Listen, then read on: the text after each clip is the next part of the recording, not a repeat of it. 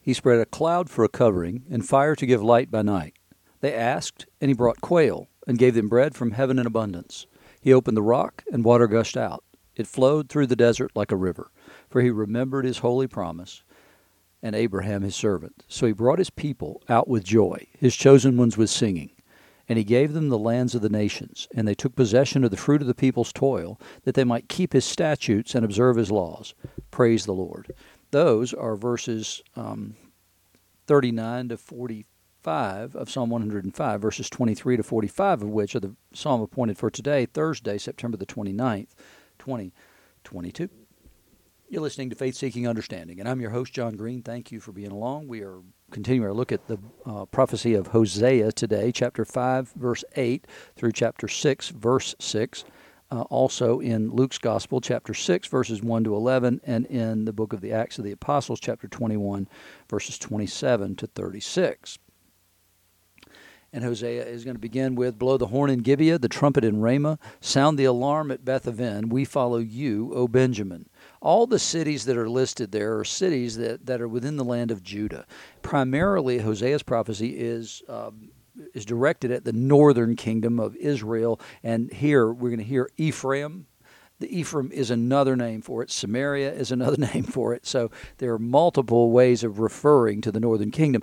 It seems that, that Hosea's preferred way, or the, the way God preferred to refer to Israel through Hosea, was Ephraim. Here, what they're saying is you need to be careful down in Judah that this stuff not come down and infect you.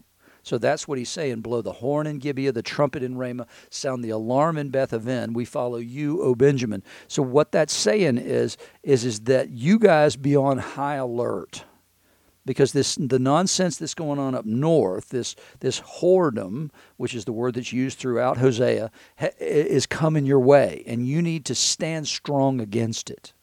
He said, Ephraim shall become a desolation in the day of punishment among the tribes of Israel.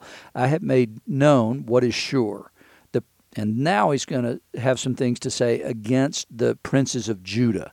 They have become like those who move the landmark upon them. I will pour out my wrath like water. And so, what is this moving the landmark thing? Well, it goes back to Deuteronomy. And, and what it's basically saying is, is that you don't move boundary markers. You know that that's that's being crooked. It's being wicked. It's sinful to move a man if a man's property has been staked out. For you to move those boundary markers is a sinful, wrong thing. And so what he's he's comparing the princes of Judah like that. What he's not saying is that they they're moving boundary markers. But what they're doing, what do you do when you move your neighbor's boundary marker, right? So you you basically you you you cheat them out of something that belongs to them. And so what we believe they're referring to here is is is that they are overtaxing their people. For instance, you know we talked about that a little bit yesterday with Matthew and the way that he, he as a tax collector. Here he I believe that what's happening is that God through Hosea is accusing that the leaders of Judah of doing exactly that same kind of thing. It's a wrongful taking of someone else's property, and they're unlikely to be doing it through moving boundary markers. It, it, but it has the same effect. So you're, you're, it's a wrongful taking of somebody's property. So it's overtaxation. They're stepping over the rightful boundaries of the civil authorities. Is is essentially what that's saying. And wow, do we live in a time where that's happening? Ephraim is oppressed, crushed in judgment, because he was determined to go after filth. But I am like a moth to Ephraim, and like dry rot to the house of Judah. To be like a moth to Ephraim is is a, a like a clothing moth that eats everything inside. So it's inside the house, and like dry rot to the house of Judah when Ephraim saw his sickness and Judah his wound, then Ephraim went to Assyria and sent to the great king. They were looking for um, alliances, protection alliances primarily. And so they would they would seek out these alliances to protect them from their enemies. And the, the simple question is who should they have been relying on to protect them from their enemies? God. He had sworn to do that very thing. But the problem is when you're living outside the covenant, you can't really count on your covenant partner to take care of you. You have to amend your ways or you can do what they tried to do, which is to go outside the covenant and make covenants with other people. for that same sort of protection. And, and God's not going to allow that. That's not something that's going to be encouraged. So they think that, that they've skirted around their covenant obligations with the Lord and gone to this other country in Assyria who ends up assimilating them and taking them over ultimately. And, and ultimately, God's judgment on that is this He's not able to cure you or heal your wound. That's your problem. You need somebody to cure you and heal your wound. You, you need to turn back to the Lord. You need to change your ways. But they're trying to avoid having to make those changes. For I'll be like a lion to Ephraim and like a young lion to the house of Judah. I, even I, will tear and go away. I will carry off, and no one shall rescue. So you can make all the alliances you want, but but your problem isn't with other nations, it's with God. It's with your covenant partner. And you've broken that covenant. Everything would be better if you would return. He says, I will return again to my place until they acknowledge their guilt and seek my face, and in their distress earnestly seek me. In other words, I'm going to leave them to their own devices. That's, the, that's how I'm going to deal with them.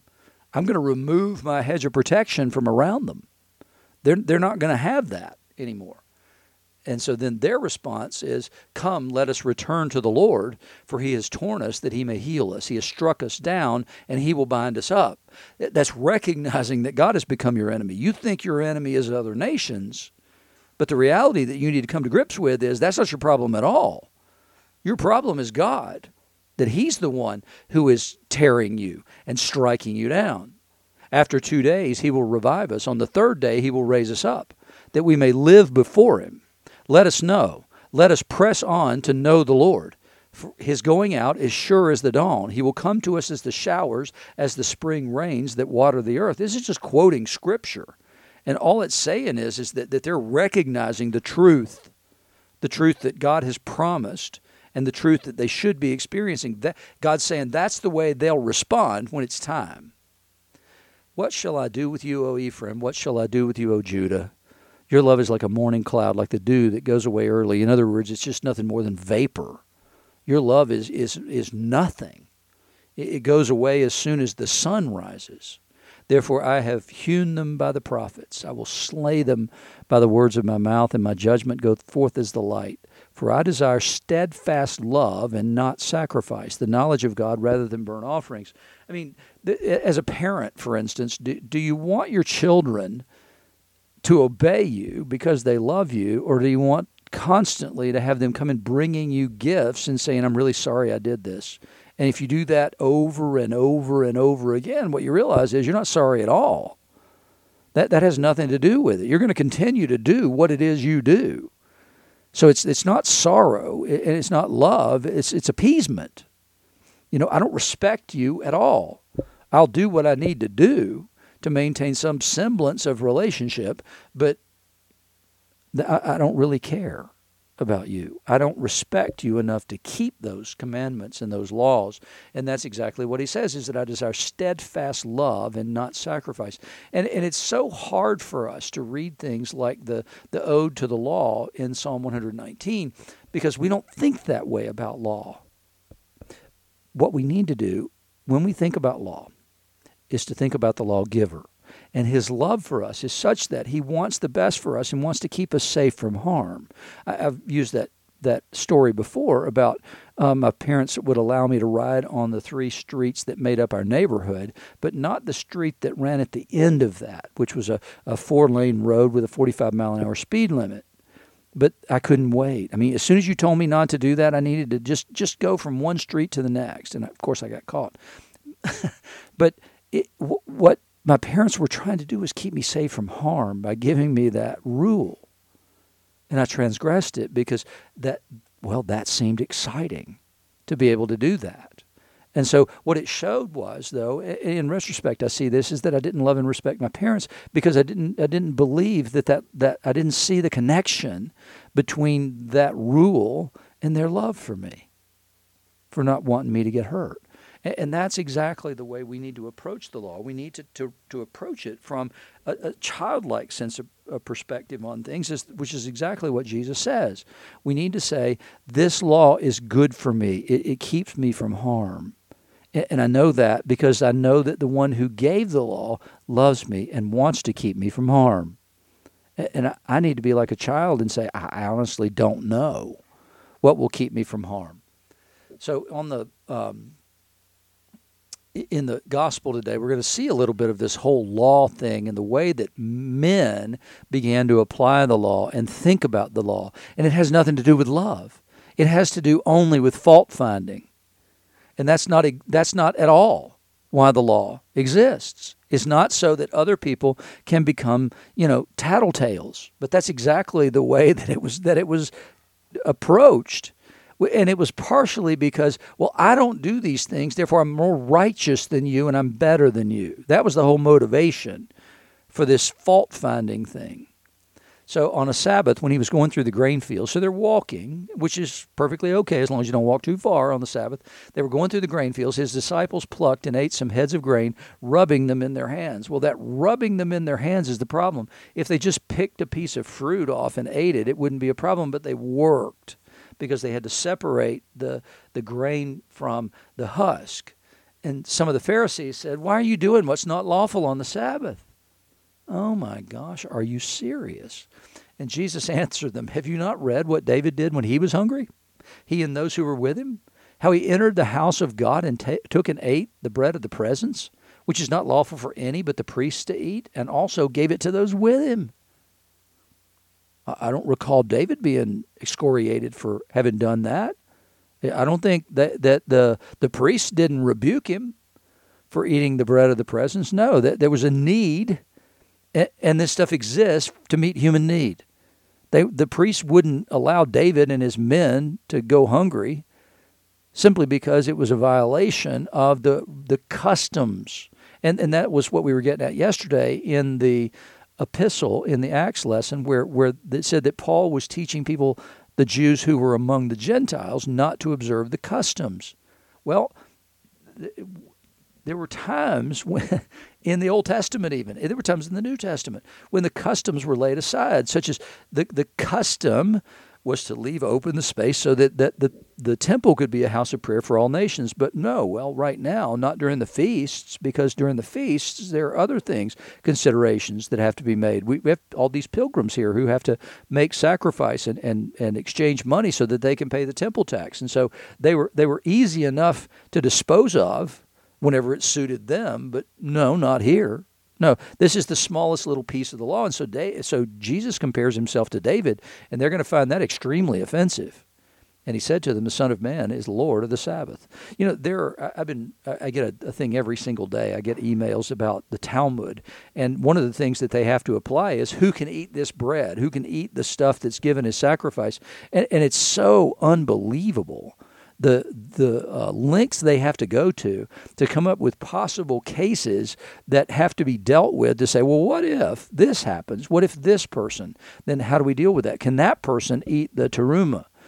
Uh, no, well, that person can't in that situation, but they could if this had happened instead. I mean, it's just so it, it's a, it's a serious set of of hair splitting regulations, and that's exactly what's happening here. And Jesus says the Son of Man is Lord of the Sabbath. I mean, he who's Lord of the Sabbath? God. But Jesus says the Son of Man is Lord of the Sabbath. So he's saying, I am. It's a powerful statement. I mean, you can imagine just how offended they were. On another Sabbath, he entered the synagogue and was teaching, and a man was there whose right hand was withered. And the scribes and the Pharisees watched him to see whether he would heal on the Sabbath so that they might find a reason to accuse him. Really? I mean, you, you're you're going to perfectly and completely overlook the fact that he could heal somebody who you've never been able to heal just because he does it on the Sabbath. And so it's it's wrong then because he did it on the Sabbath. That's their whole reason for watching him, so that they can accuse him. But he knew their thoughts, and he said to the man with the withered hand, Come and stand here. And he rose and stood there, and Jesus said to them, I ask you, is it lawful on the Sabbath to do good or do harm, to save life or destroy it? And the answer to that is yes, you can do good on the Sabbath and you can save life on the Sabbath. Those, t- t- those things are commanded. They're, they're, they're exceptions to the law. And after looking around at them, he said to them, Stretch out your hand. And he did so, and his hand was restored. Now, in, in most cases, what this what that commandment refers to is is how you treat animals on the Sabbath. What or, or sometimes it, what you can do for a person who is in danger on the Sabbath, and they can't remain in that danger without the possibility of, of death or some sort of disfigurement and so you can deal with it that way. And so Jesus says, I'm just going to heal this guy here. And he said to him, Stretch out your hand. And as he did so, his hand was restored. And they were filled with fury and discussed with one another what they might do to Jesus. Don't, how did you miss that? how did you miss the fact that he's able to heal this guy? And then really miss the even bigger point of this is all Jesus said was stretch out your hand and who healed him? God healed him through Jesus. He's doing things that they can't do. He's doing things by the finger of God. He's doing things that the, the, you remember the finger of God illustration that I just used was that in Egypt when the gnats came, the Egyptian magicians could replicate the first sets of uh, signs and the plagues, but they couldn't replicate that one. They said it's done by the finger of God. And so here, what you got is these Pharisees who've been looking at this guy with his withered hand for who knows how long, and they haven't been able to do anything about it, or they didn't want to try and do anything about it. Who knows which of the two it is? But here, when Jesus heals him, he's doing something they can't do. And their take on it is simply, he did it on the Sabbath, therefore he's horrible.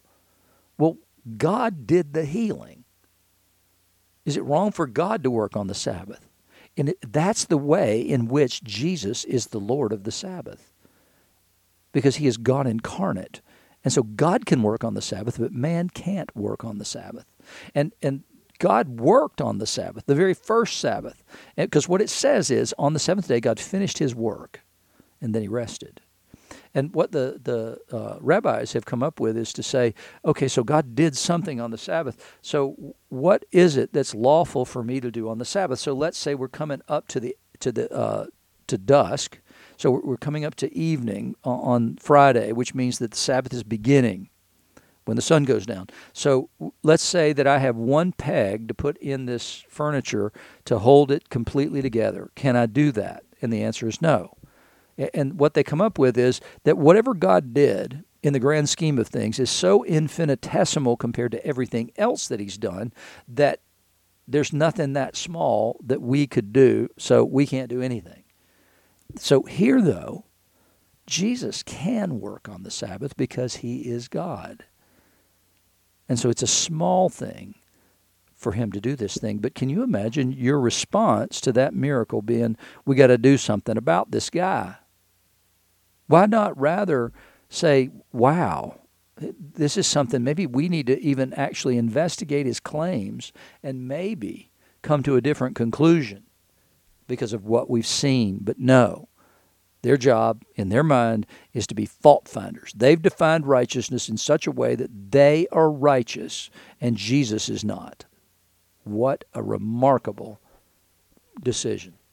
In the Acts passage, so remember yesterday, Paul had taken the, the people who had made the vow he had taken those Jews who had made the vow, he had taken them to the temple and took care of everything that was necessary for them to complete the period of their vows. He had paid the fees, he had done everything that was necessary. He purified himself before he went in there, they purified themselves. Everything was, quote, kosher. When the seven days were almost completed, the seven days that would finish their vow, the Jews from Asia, seeing him in the temple, so these are the ones who have persecuted him out there in the hinterlands they stirred up the whole crowd and laid hands on him, crying out, Men of Israel, help! This is the man who is teaching everyone everywhere against the people and the law in this place. Moreover, he even brought Greeks into the temple and has defiled the holy place. So, what they want is to put an end to everything that Paul has done. They don't like the idea that these Gentiles don't have the same obligations laid upon them that the Jewish converts do specifically, more than that, the Jews who had not converted want to now accuse Paul of things that he's actually not doing and, and ending it up with, hey, and, and, and in addition to that, because he can make a defense for that, right? So, in addition to that, he brought Greeks into the temple and has defiled the holy place. Oh my gosh. Why? Why did they say that? for they had previously seen Trophimus, the Ephesian, with him in the city, and they supposed that Paul had brought him into the temple. So here they didn't even have evidence. They just make an assumption. That's all I have to say about assume. Then all the city was stirred up and the people ran together. So there, there's a hubbub, and all these people are now rushing to the temple. They seized Paul and dragged him out of the temple, and at once the gates were shut. So now nobody can come into the temple because Paul has been accused of defiling the holy place. And as they were seeking to kill him, for what? Not for teaching people all this other stuff. No, for, for supposedly bringing an uncircumcised person into the temple. So they seized him and dragged him. Okay. he at once took soldiers and centurions and round. Oh, I'm sorry. As they were seeking to kill him, word came to the tribune of the cohort. So these are Romans now that all Jerusalem was in confusion. He at once took soldiers and centurions and ran down to them because he knew where it was going to happen. This, is during the festival, so they they would have expected that the, that if there's going to be a problem in Jerusalem, well, it's going to be those Jewish people down there. We don't know what it is, but that's where we're going to go. And with, when they saw the tribune and the soldiers, they stopped beating Paul.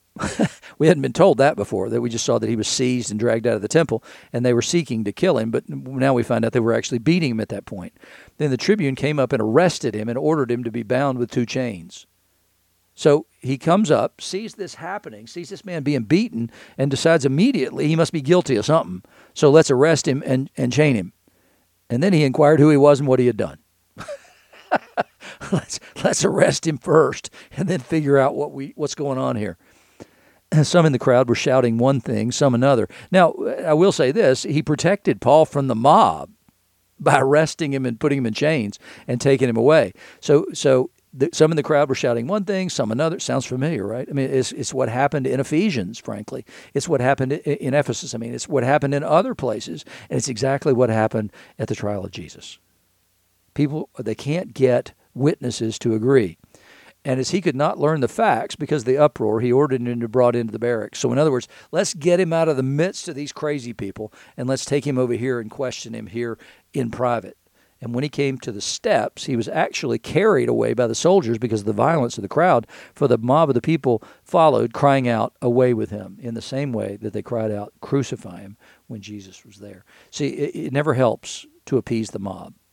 It never, ever helps to try and appease the mob. And, Jesus didn't do it.